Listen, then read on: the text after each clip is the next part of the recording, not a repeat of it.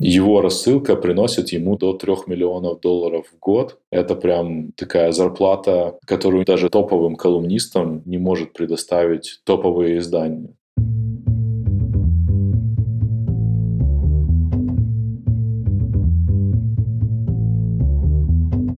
Привет! Я Юра Агеев, и это 124 выпуск подкаста Make Sense. Вместе с гостями подкаста мы говорим о том, что играет важную роль при создании и развитии продуктов. Люди, идеи, деньги, инструменты и практики. И сегодня мой собеседник Андрей Бабарыкин. Мы погрузимся в индустрию современных медиа и поговорим о медиа как продукте. Обсудим информационные пузыри, конкуренцию за внимание пользователей и каналы коммуникаций. Поговорим о том, в каком направлении сейчас идет развитие медиа, почему люди платят за контент и как компании пытаются создавать привычки потребления. Подкаст выходит при поддержке курсов Product Mindset и конференции по менеджменту продуктов Product Sense. Андрей, привет. Привет. Расскажи немного про себя, пожалуйста. Я медиа-менеджер, наверное, так будет правильно сказать. Занимаюсь медийными проектами уже больше 10 лет. Какое-то время назад я работал редакционным директором в компании Genesis, которая занимается в том числе медиа на развивающихся рынках и на развитых рынках занимался там редакционными процессами, развитием медийных проектов. Потом работал в компании Tribuna Digital, развивал международные проекты «Трибуны», работал еще в ряде медиа в Украине и активно продолжаю здесь развивать медиапроекты. Сейчас занимаюсь диджиталом и цифровым маркетингом в национальной общественной телерадиокомпании Украины. Такой наш аналог BBC, который мы тут строим. Ну и веду канал в Телеграме под названием «Медиаборщ». Возможно, аудитория подкаста больше знает этот проект. Я не помню, как я нашел канал, но я нашел сначала Substack, наверное, где-то в Фейсбуке, а потом через него перешел на канал. Очень интересно, у тебя там написано про медиа, собственно, это причина, по которой мы сегодня говорим. И давай начнем вот с такого, наверное, вопроса или утверждение, не знаю. Вот если задуматься, то медиа как индустрия существует уже много веков в самых разных форматах. Была революция Гутенберга, когда печать появилась. Наверное, примерно с тех пор и массовое распространение информации стало возможным. Но где-то вот с 20 века у классического печатного медиа начались проблемы, и сама индустрия начала постоянно себя перезабретать. Считаешь ли это ты верным утверждением? И что сейчас вообще происходит в современном нашем 2020 непростом году? Нет, ну, с 20 века у медиа начался золотой век. То есть в 20 веке это суперприбыльный бизнес был. Газета, журнал, телеканал. И, в принципе, там в Америке кабельные телеканалы, они до сих пор остаются прибыльным бизнесом. Недавно циркулировал лонгрид. И, в общем, там аналитик, э, который работал на кабельных каналах, он разложил экономику стриминга, кабельных каналов, традиционных каналов. И традиционное телевидение и кабельное телевидение до сих пор остаются суперприбыльным бизнесом. То есть там очень высокая маржа и вообще не пахнет пока... Ну, начинает только пахнуть упадком. А газеты были прибыльными и мега прибыльными до наверное, кризиса 2008 года. И есть вот, например, такой смешной факт. Я совершенно случайно недавно на него попал. Нью-Йорк Таймс когда-то владела газетой Бостон Globe. Это газета, которая вот э, есть фильм, называется Spotlight, там, где журналисты расследуют изнасилование в католической церкви в Бостоне. Это ну, такая достаточно известная американская газета. Так вот, Нью-Йорк Таймс купила эту газету в 90-е за, по-моему, миллиард сто миллионов долларов. А в 2014 году они продали эту газету за 70 миллионов долларов. То есть вот можно на одной этой сделке посмотреть, что было и что стало, как говорится. Ну и ну, есть ну, это еще... упадок же. Ну да, это прям существенный упадок. Существенный. И у меня такой как guilty pleasure, я люблю читать всякие книги про историю медиа. И когда читаешь про какие-нибудь 50-е, 60-е годы в журнале Yorker или в журнале Time, то там просто какие-то сумасшедшие операционные расходы, типа на вечеринки, частные самолеты, которые отвозят журналистов на задания, какие-то сумасшедшие зарплаты. То есть это был супер прибыльный бизнес. А был он супер прибыльный в первую очередь из-за того, что у медиа была монополия на распространение информации. То есть если человек был владельцем какого-то бизнеса, условно говоря, владелец спортзала. У него было достаточно ограниченное количество опций, куда ему пойти рекламировать свой бизнес. То есть он мог пойти там аутдор рекламу запустить, мог запустить рекламу в желтых страницах, мог запустить... Человека в костюме нанять. Да, нанять человека в костюме, да. Ну, это аутдор, условно, я все это... Ну, там, листовки, плакаты, баннеры огромные на дороге. Все аутдор. Запустить рекламу на телеке, запустить рекламу на радио и запустить рекламу в газетах и журналах. Соответственно, телек, радио, газеты и журналы — это ну, все медиа, поэтому большая часть рекламных бюджетов жила в медиа. И э, эта ситуация существовала достаточно долго. Притом я недавно... монополия на внимание такая. Да, это была монополия, причем я недавно где-то тоже читал, вот, к сожалению, не вспомню где, что американские, по крайней мере, медиакомпании, они довольно нагло пользовались этой монополией. То есть они повышали цены на рекламу сильно выше, чем инфляция была. Видно было, что пытались нащупать потолок. Ну и так продолжалось довольно долго, так продолжалось до середины нулевых, когда пошел резкий спад. Я это соотношу с развитием баннерной рекламы в первую очередь. До 2005 года, в принципе, даже в Америке интернет это еще все-таки была не совсем понятная территория. Наверное, с конца нулевых она стала уже абсолютно понятной с точки зрения своего потенциала, и все бюджеты начали плавно перетекать на платформы. И тут как бы еще есть такой момент, что медийщики, они любят рассказывать про то, что платформы украли у нас бюджеты. То есть они как бы забрали то, что принадлежало медиа. Но на самом деле это очень ошибочное суждение, потому что платформы, по сути, предоставили просто бизнесу более эффективный способ потратить деньги на рекламу они ничего не забирали. То есть эти деньги, они не были сгенерированы медиаиндустрией, они не принадлежали медиа. Просто не было других альтернатив. Если бы оказалось, что аутдор реклама или чуваки в костюмах, которые раздают листовки, могли перебить охваты и эффективность размещения рекламы на радио или на телеке, то, наверное, еще бы тогда это произошло. Просто есть такая еще шутка, что Нью-Йорк Таймс вполне могли купить DoubleClick в свое время, а не Google Google. Ну, или даже могли купить Google. То есть это была настолько богатая компания. Или там Time Warner мог купить Google но он не сделал этого, или там он не купил Facebook, не вложился в него, не сделал такую технологию. Поэтому нельзя говорить о том, что что-то забрали у медиа. Получается, что фактически деньги тратятся на те же самые цели, просто медиум поменялся. Раньше медиумом, то есть средством дистрибуции информации было как раз те самые печатные медиа, потом оно просто переместилось в новые там digital цифровые каналы, социальные сети, баннерные сетки и прочие вещи. Они просто доказали свою эффективность. Они показали, что размещая разворот цветной в Нью-Йоркере, рой этого размещения гораздо ниже, чем трата аналогичной суммы денег на... Ну, это я говорю условно, но ну, как бы, на, например, на рекламу в Фейсбуке открутить 10 видео на 20 тысяч долларов эффективнее, чем сделать то же самое в принте. Давай еще дадим, наверное, какое-то определение медиа и поговорим о том, что такое медиа как продукт. В принципе, я не очень силен в продуктовой терминологии, я все-таки не продукт-менеджер, хотя как бы занимаюсь цифровыми продуктами, но для меня медиа как продукт, вот эта фраза, она означает, что контентные медийные проекты не стоит выделять в какую-то отдельную категорию, как это очень часто делалось. Ну, может быть, сейчас уже не делается, но, по крайней мере, пару лет назад еще была такая ситуация, что вот к таким проектам относились как к чему-то с большой долей творчества, что не может измеряться такой же линейкой, как измеряются там IT-продукты и проекты. Для меня просто, ну, медиа — это такая же, медиакомпания такая же компания, как компания по продаже холодильников или компания технологическая, и поэтому медийный продукт, он ничем не отличается от дейтинг-сервиса, от кирпичей, производимых кирпичным заводом. В этом смысле мы сейчас видим тренд, который показывает, что медийные компании компании, ну, по крайней мере, крупнейшие медийные компании в Америке и в Европе, и, в принципе,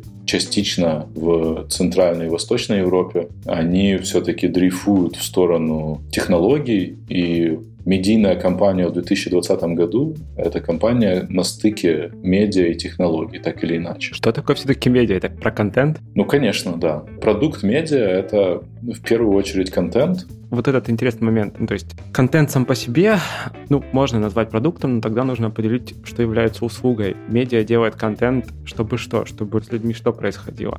Зависит от медиа. Есть такая знаменитая фраза BBC, девиз BBC «Inform, educate and entertain». То есть они как бы заложили это в девиз «информируй, развлекай и э, учи» ну, BBC стремится быть такой как бы омниканальной компанией, условно говоря, и поэтому они хотят соединить в себе все, но, в принципе, если взять, например, новостное медиа, то очевидно, что услуга — это сервис информирования, написание, упаковка новостей, доставка новостей. Ну, в принципе, про это я помню, говорила Медуза в свое время, о том, что вот они себя позиционируют как сервис для большинства новостных медиа есть много спорных моментов относительно того, насколько это сервис, а не развлечение, например. Потому что если взять тот же Daily Mail, то у них ну, а Daily Mail это все-таки один из крупнейших новостных сайтов и вообще новостных изданий в мире. У них все-таки очень большая доля контента — это новости на грани трэша, что, в свою очередь, для меня это такой знак равенства с развлечениями. То есть человек как бы испытывает какие-то эмоции, когда читает этот контент, но в то же время его благосостояние, решения, которые он принимает каждый день, они не зависят от прочитанного. То есть они не зависят от сплетни про принца Эндрю или апдейта о состоянии здоровья Джеффри Эпштейна. То есть является ли это информация, которую поставляет медиа actionable? Такой вопрос можно задавать. Есть такая фраза у SEOшников Your money or your life. YML content. Вот Google, у них в правилах написано, что они с особой осторожностью относятся к контенту из категории Your money or your life. То есть это категория контента, которая может повлиять на радость, здоровье, действие, финансовое состояние читателя. И туда же они относят новости. То есть для меня это такая достаточно точная формулировка важности и неважности новостей. То есть мне кажется, что вот новости, которые из разряда Your Money or Your Life, то есть которые действительно влияют на действия людей, которые их читают, то есть новости, которые касаются их региона, которые касаются индустрии, в которой люди работают, политики в регионе. Глобальной ситуации в мире. Да, ну вот насчет глобальной ситуации тут тоже очень-очень под вопросом, потому что я тоже об этом писал, что после изобретения средств доставки информации глобальных, типа телеграфа, радио, потом интернета, получилось так, что... Люди начали беспокоиться о том, о чем им беспокоиться, в принципе, не стоит. Начался рост экспоненциальный контента в медиа после этого, потому что легко было изданию в Нью-Йорке получить быстро и оперативную информацию с другого побережья или с Европы. Люди в Бангладеше начали читать сводки Нью-Йоркской фондовой биржи и наоборот. С точки зрения международных новостей, конечно, там доля Юмани и Life ниже, потому что, да, для нас там важно получить новости про разработки вакцины, но насколько важны новости про пробки в Шанхае, я думаю, не очень. Слушай, вот с этой точки зрения, с точки зрения того, что, в принципе, медиа производит контент, который может или не может влиять на действие, там, жизнь его потребителей, то можно сказать, что, в принципе, сейчас почти любая продуктовая слэш-технологическая компания является в каком-то смысле медиа, потому что она занимается контент-маркетингом, пытается выпускать какие-то материалы, публиковать посты, которые помогают людям и так далее, и так далее. Вопрос, так ли это? Я думаю, что да, но опять же отчасти. Есть большой спектр того, что компании называют контент-маркетингом и чем они на самом деле являются. То есть все любят приводить пример Тиньков журнал, я это воспринимаю как медиа. Есть тут все-таки существенная работа над проектом. А является ли медиа, условно говоря, какой-то грамотно сделанный корпоративный блог? Ну, возможно, но для меня все-таки тут больше маркетинга, чем медиа. То есть медиа — это просто такой термин, который очень широко можно трактовать и применять, поэтому, в принципе, это все как бы медиа, но, ну, там, и мы сейчас разговариваем, и это тоже, тоже как бы медиа. медиа. Да, да, но если говорить про медийную индустрию, про издание, про медиа как бизнес, то, наверное, все-таки там контент-маркетинг не относится к этому если это часть другого бизнеса и контент в этом не является ключевым, то есть даже контент-маркетинг как канал не является ключевым для бизнеса, то тут большой спектр, ну, все относительно, в общем.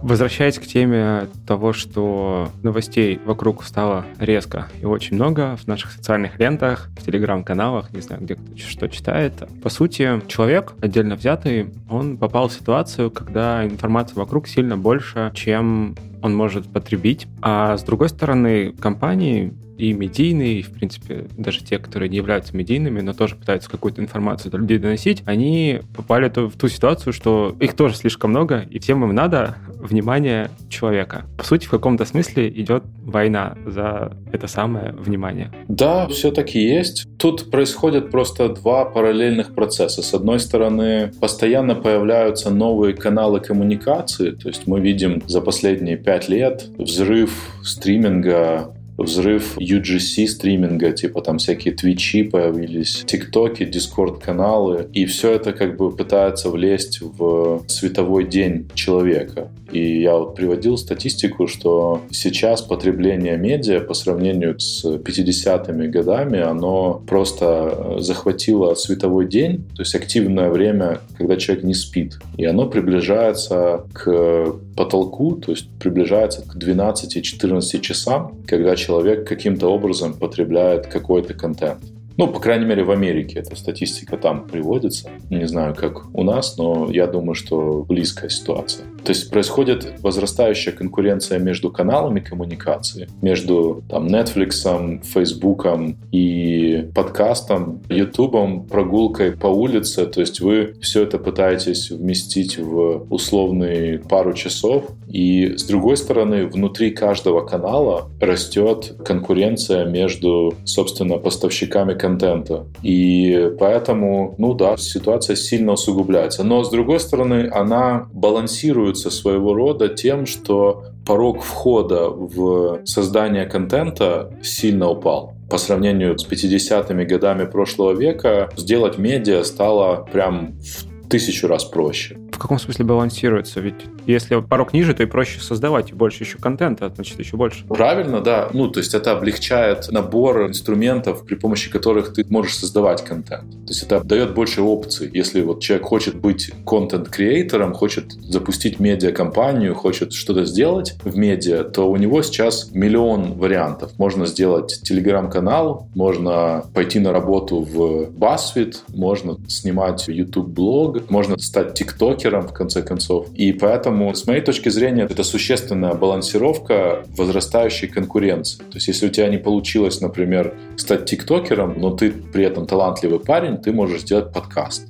Ну, то есть такая логика. Потому что раньше, если у тебя не получилось стать журналистом, то кем ты можешь еще стать в медиа? Писателем. Да, да, писателем.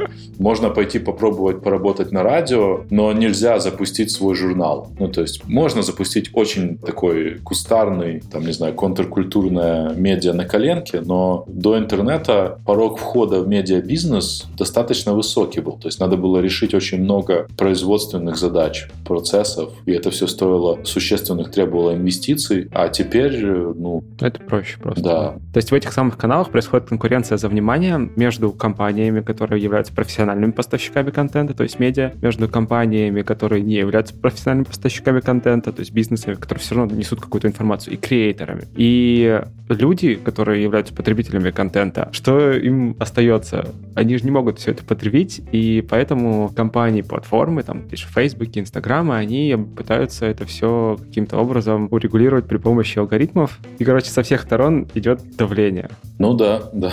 И еще совсем недавно слышал термин еще такой, называется стоп-скроллинг. Это когда специально делается такой контент, который заставит человека остановиться. И у него одна единственная задача — заставить человека остановиться, и только потом уже протранслировать какую-то информацию. Это такое достаточно как бы под вопросом термин, потому что вообще-то весь эффективный контент в платформах, основанных на фиде, он должен быть стоп-скроллинг, он не может быть не стоп-скроллинг есть если проанализировать обложки в Фейсбуке самых виральных издателей, ну там, не знаю, BuzzFeed, Daily Mail, New York Post какой-нибудь, CNN, то можно увидеть, что они достаточно много тратят усилий и исторически тратили усилий много на то, чтобы, собственно, этот стоп-скроллинг произвести. Ну и хороший тоже пример, вот если кому-то будет интересно это исследовать, вот можно понаблюдать за обложками, например, на Admiru. Они в какой-то момент просто выкристаллизовали как бы этот э, симбиоз обложки, заголовка, темы, подводки к посту. И, ну, собственно, это все стоп-скроллинг. То есть задача возросшей коммуникации, задача контента задержать внимание человека, который просто бежит глазами по фиду. Именно поэтому я советую редакционным командам, с которыми работаю, как раз обращать внимание, как это выглядит в мобильной версии Фейсбука, когда это маленькая картинка, которую тяжело разглядеть, она должна так или иначе тормозить внимание человека. Может быть, ты знаешь какие-то цифры по вот этому, знаешь, consideration span, по-русски как-то, ну, типа, время на принятие решения, остановиться, не остановиться. Не знаешь цифр этих? Ну, я думаю, что нет таких цифр для медиа. Сомневаюсь. Если смотреть, там, выгрузить, например, тысячу топовых материалов из Фейсбука, то можно увидеть серьезные корреляции между ними с точки зрения того, что это либо кричащая тема, либо очень яркая картинка, либо такой заголовок, который привлекает внимание. То есть это все работает. И какое-то время были популярны там кликбейт заголовки, но потом, когда кликбейт заголовки начали пессимизировать в алгоритме, то многие издания выезжали за счет таких динамичных коллажей на обложке. Ну, особенно это в новостях работает каких-то трешовых. Авария какая-то. Вот можно коллажом показать в трех Много ракурсах. всего страшного. Да, да. Но вот это точно работает в фиде. Это прям проверено опытным путем. Фид, вообще формат э, ленты, во многом сейчас определяет, что человек потребляет. Ну, за счет алгоритмизации, например, Facebook очень, на мой взгляд, опять же, субъективный, очень эффективно помещает тебя в информационные пузыри. Соответственно, люди просто живут в этом. И, то есть ты как человек, ты попадаешь в ситуацию, когда тебе один и тот же контент продолжает и продолжает поступать. Что думаешь на это? Да, ну вот есть хорошая статья аналитика Юджина Вэя, она там достаточно серьезно ее репостили, про как раз алгоритмы, про TikTok и про сравнение алгоритмов TikTok с другими алгоритмами. И действительно, Facebook и, например, YouTube, они делают ставку на то, чтобы показывать то, что уже проверенно работает с пользователем. По мнению Юджина Вэя, TikTok, например, он постоянно подмешивает что-то еще, чтобы постоянно уточнять свой поиск. И с другой стороны, он за счет того, что у человека есть ощущение чего-то нового, он делает более разнообразным пользовательский опыт. Я согласен насчет пузыря. В принципе, я это вижу не только там по себе, а вообще анализируя ситуацию с новостными медиа в мире, с потреблением новостного контента. На мой взгляд, из этого нету понятного выхода, потому что так или иначе алгоритмы и алгоритмические фиды, они никуда не уйдут, и они будут только усугубляться, потому что другого варианта просто нет. То есть количество контента все равно будет экспоненциально расти дальше. Некуда деваться просто в фиду, иначе мы будем контент, который выложили последние пять минут, листать два часа. И, в принципе, сейчас можно уже настроить Facebook так, чтобы он в хронологическом порядке показывал контент. Но это неудобно.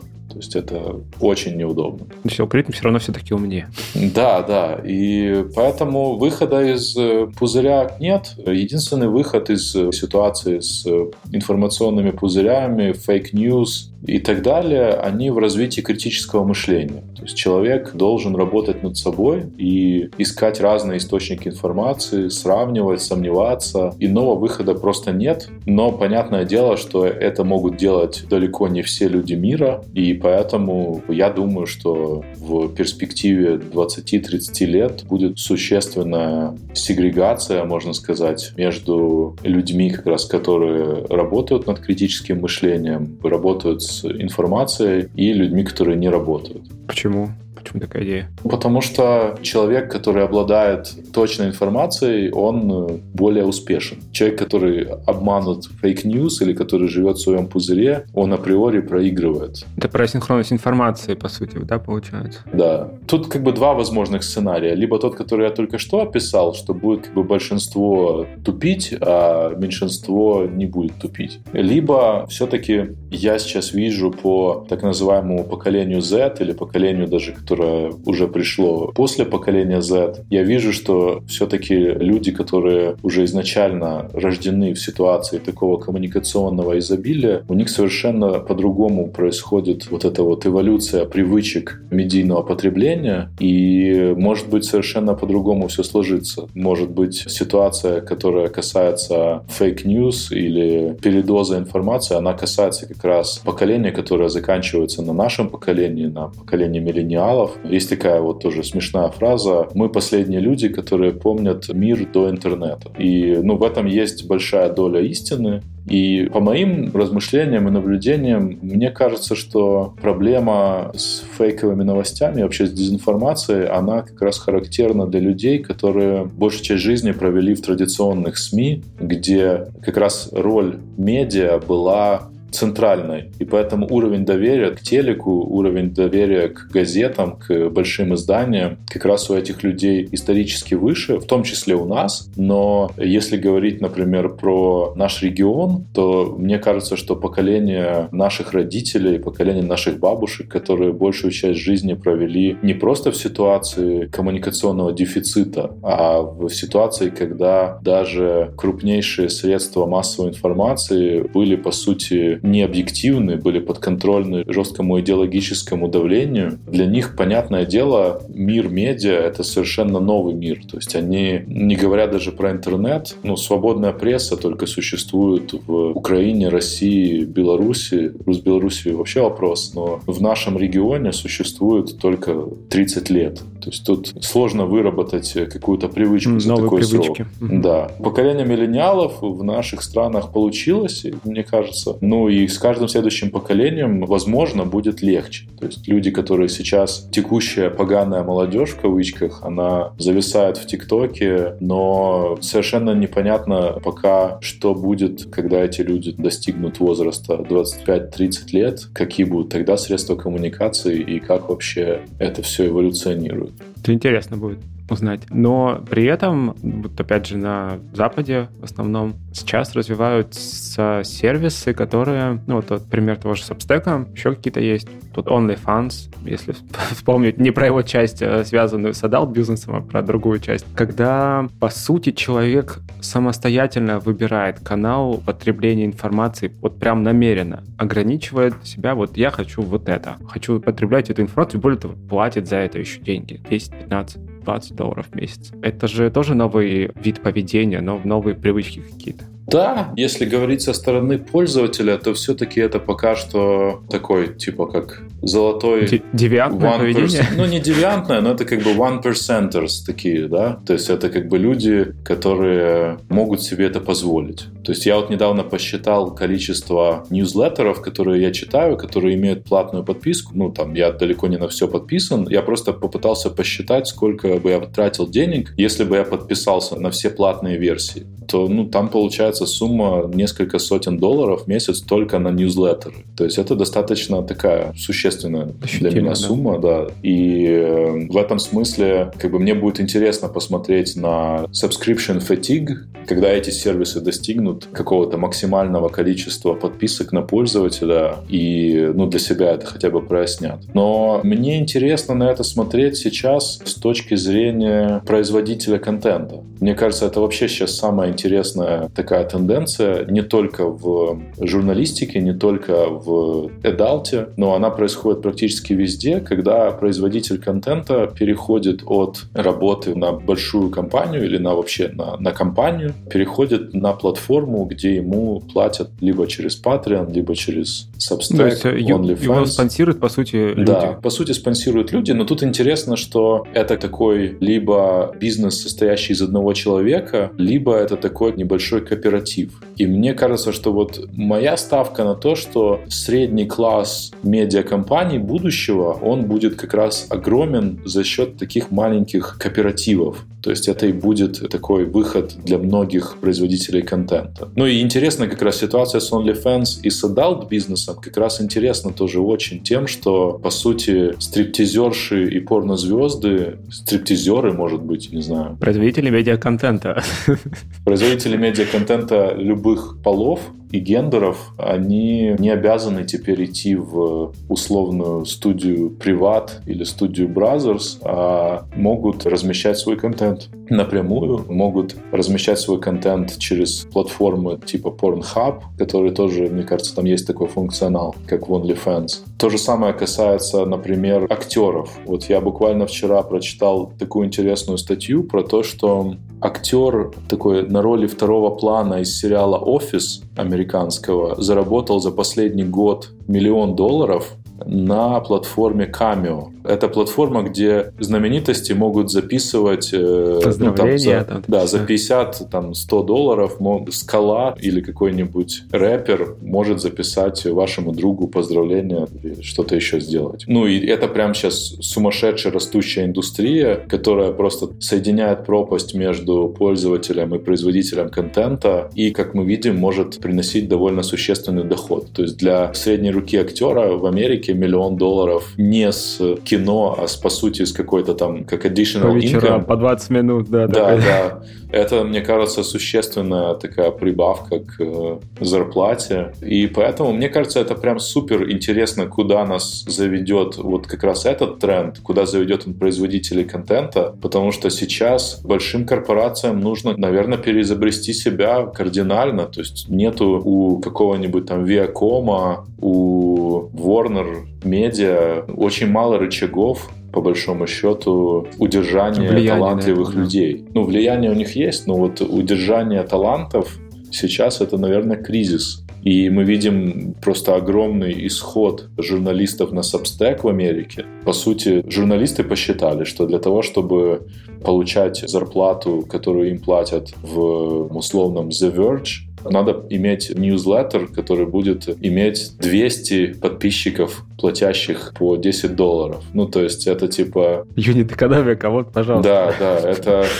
ну и причем это прям такая плачевная юнит-экономика, потому что вот есть бывший колумнист The Verge, который Кейси Ньютон, он делал и сейчас делает на Substack одну из самых крутых рассылок, касающихся медиа и платформ. И он в каком-то из интервью сказал, что мне для того, чтобы иметь лучшую работу в журналистике, нужно всего лишь тысячу человек, которые будут платить за мою рассылку. Для американских медиа тысяча подписчиков на ньюзлеттер навигатор платных, это на самом деле не супер такая прям несбыточная цель. Достижимая цель, да, да потому что англоговорящих людей в мире это 1 миллиард 300 человек, если я правильно помню, что-то около ну, того. да, да, да. И то же самое касается известного такого аналитика Бена Томпсона, который делает стратегери, прям супер крутой блог, который я активно читаю и в какой-то мере там моделирую на основе его стилистики то, что я делаю в медиаблогинге и вдохновляюсь этим. У него там посчитали аналитики, что его рассылка приносит ему до 3 миллионов долларов в год. Это прям такая зарплата, которую не может предоставить даже топовым колумнистам, не может предоставить издание, топовые да. издания. То есть это очень круто. Мне интересно, к чему это приведет. Ответа на этот вопрос нет на самом деле. Я не думаю, что произойдет такое, что прям все журналисты, которые более-менее из себя что-то представляют, уйдут на Substack но вероятность того, что какое-то время еще они будут все-таки не в виде медиа-кооперативов, а в виде индивидуальных блогеров, она высока.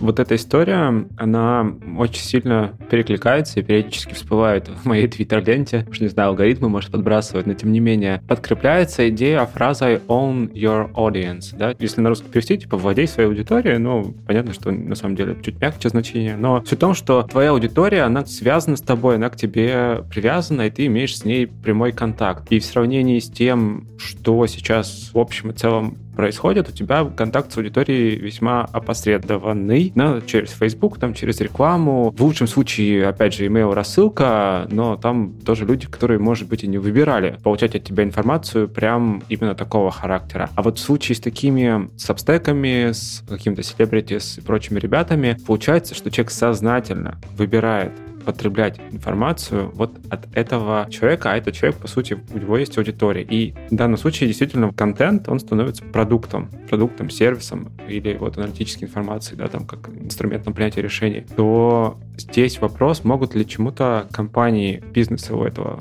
поучиться. Как думаешь? Ну, контент, который монетизируется за счет рекламы, он же от этого не становится менее продуктом. То есть есть немедийные сервисы, которые монетизируются за счет рекламы и которые монетизируются за счет подписки. Ну, то есть тут я как раз не вижу проблемы с точки зрения продукта. То, что аудитория сознательно платит за качественный контент, да, это такая высшая степень отношений между изданием и аудиторией, но с другой стороны, блогеры нулевых, в принципе, они тоже имели, ну и вообще успешные большие блогеры, которые не монетизируются за счет подписки, они тоже могут сказать, что у них довольно серьезная связь с аудиторией. Есть блогер PewDiePie, у которого, ну, там, один из самых крупнейших YouTube-каналов. 100 с лишним миллионов подписчиков. Да, да, ну вот YouTube. у него есть э, subreddit, на который ему скидывают мемы и он делает там регулярный мем-ревью, у него такая рубрика есть на YouTube. И, ну, то есть там, типа, в этом сабреддите только 1500, по-моему, подписчиков. То есть там супер вовлеченная аудитория, и нельзя сказать, что этот блогер не выстраивает тесные отношения со своей аудиторией. Но с точки зрения журналистики, с точки зрения новостной журналистики, мне кажется, что это как раз такая цель, к которой нужно стремиться и так или иначе эту модель у себя внедрять, потому Выстраивание что... отношений имеешь в виду все-таки? Нет, ну, выстраивание отношений через платный доступ к контенту, либо через membership модель, когда доступ открыт, но есть комьюнити, которая донейтит проекту.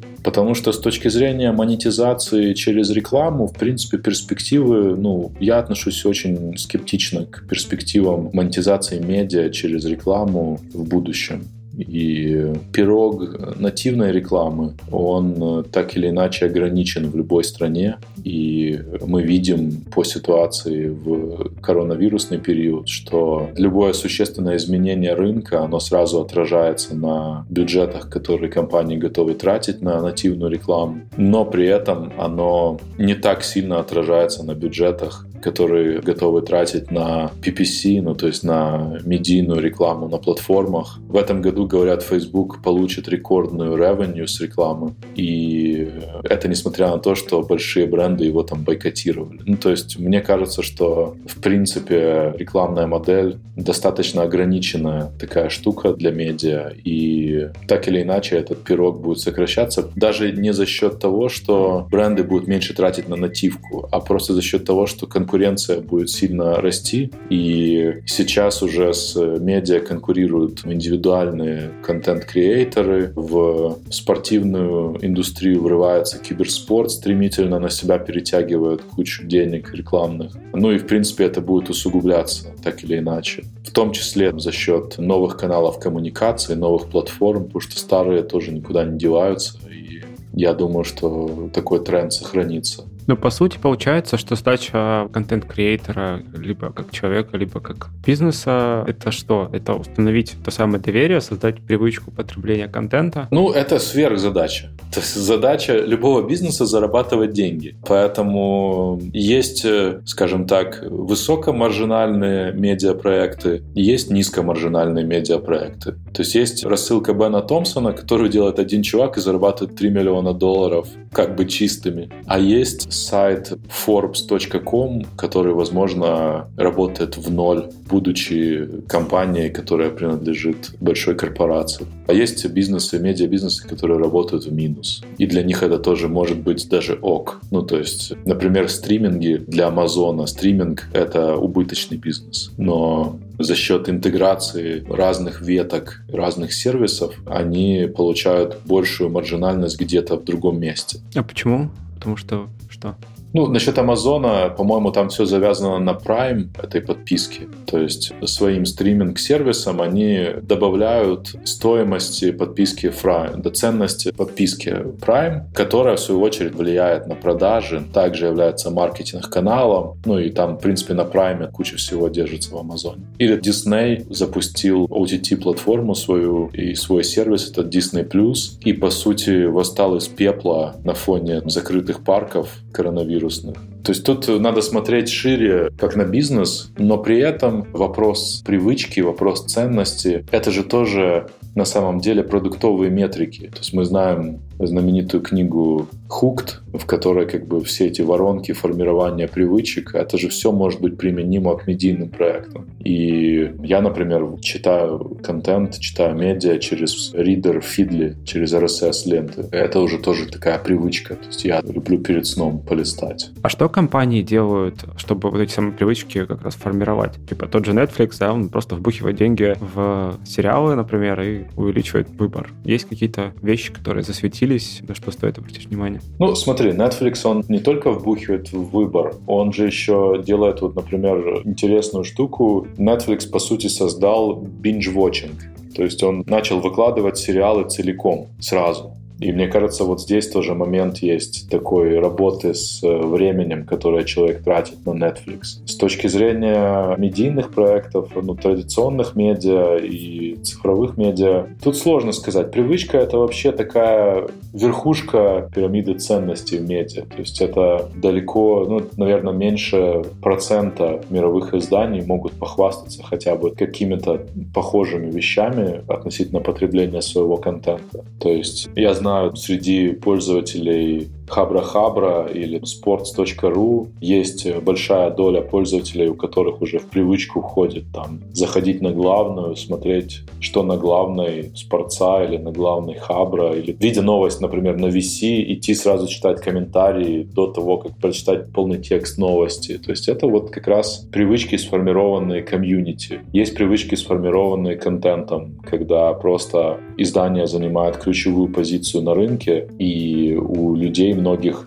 когда они слышат какой-то там слух или какая-то важная новость, им говорят просто люди, они сразу идут на главную этого сайта и проверяют, есть ли там на главной эта новость. Ну, то есть, ну, это, в принципе, там да, два-три издания на страну может быть с таким статусом, а где-то может вообще не быть такого издания. А если говорить про персональных каких-то индивидуальных креаторов, у них есть какие-то такие тулзы? Инструменты? Ну, индивидуальные креаторы часто формируют привычку вокруг времени новых выпусков. Например, там у PewDiePie, по-моему, там на выходных у него выходит. Дудь, по-моему, в середине недели выкладывают. Я, я, честно говоря, не сильно слежу, поэтому я не знаю, но, по-моему, там цикличные такие дни всегда есть, когда новый выпуск. То есть это может формировать определенную привычку. С другой стороны, конечно, тут ограниченный инструментарий. Но в любом случае привычка формируется временем. То есть тут, если креатор делает контент год, то ему сложно за короткий период сформировать привычку. Надо делать несколько лет одно и то же и делать это хорошо, чтобы у Не человека... по 10 лет каждый день. Да, да, да, чтобы у человека сформировалась привычка. Это достаточно такой серьезный челлендж, учитывая среднюю продолжительность жизни бизнесов вообще и медийных проектов в частности. Интересно, потому что, знаешь, как с возрастом меняются книжки, которые ты читаешь, так и меняются, получается, и медиа вокруг тебя. Ну, конечно, да. Ну, у меня был период, когда я заходил на Хабр и на Look at Me буквально каждый день и там что-то проверял, публиковал, и мне было очень интересно. Сейчас не так, но сейчас я захожу в Фидли. Вот. Но мне кажется, что тут э, все равно консистенции, ну то есть время, которое работает э, проект, э, количество усилий и количество точек, в которые он продолжительное время бьет, оно как бы все это влияет. То есть это, конечно, сверхзадача, комплексная задача, и к этому надо прийти как компании, как медиа. Здорово. Я пожелаю всем нашим слушателям, которые так или иначе связаны с медиа или внутри компании что-то делают, эту сверхзадачу решить. Андрей, спасибо тебе большое, что нашел время пообщаться. Было очень интересно. Спасибо. До встречи. Пока-пока. Да, пока. Итак, в этом выпуске подкаста Make Sense вместе с Андреем Бабарыкиным мы погрузились в индустрию современных медиа и поговорили о медиа как продукте. Обсудили информационные пузыри, конкуренцию за внимание пользователей и каналы коммуникации. Поговорили о том, в каком направлении сейчас идет развитие медиа, почему люди платят за контент и как компании пытаются создавать привычки потребления. Подкаст выходит при поддержке курсов Product Mindset и конференции по менеджменту продуктов Product Sense. Если вам понравился выпуск и вы считаете информацию, которая прозвучала полезной, пожалуйста, оставляйте комментарии и ставьте лайки в сервисах, где слушаете подкаст. Это поможет большему количеству людей узнать о том, что он существует. Это был 124 выпуск подкаста Make Sense и его ведущий Юра Агеев. Спасибо, что были с нами. До следующего выпуска. Пока.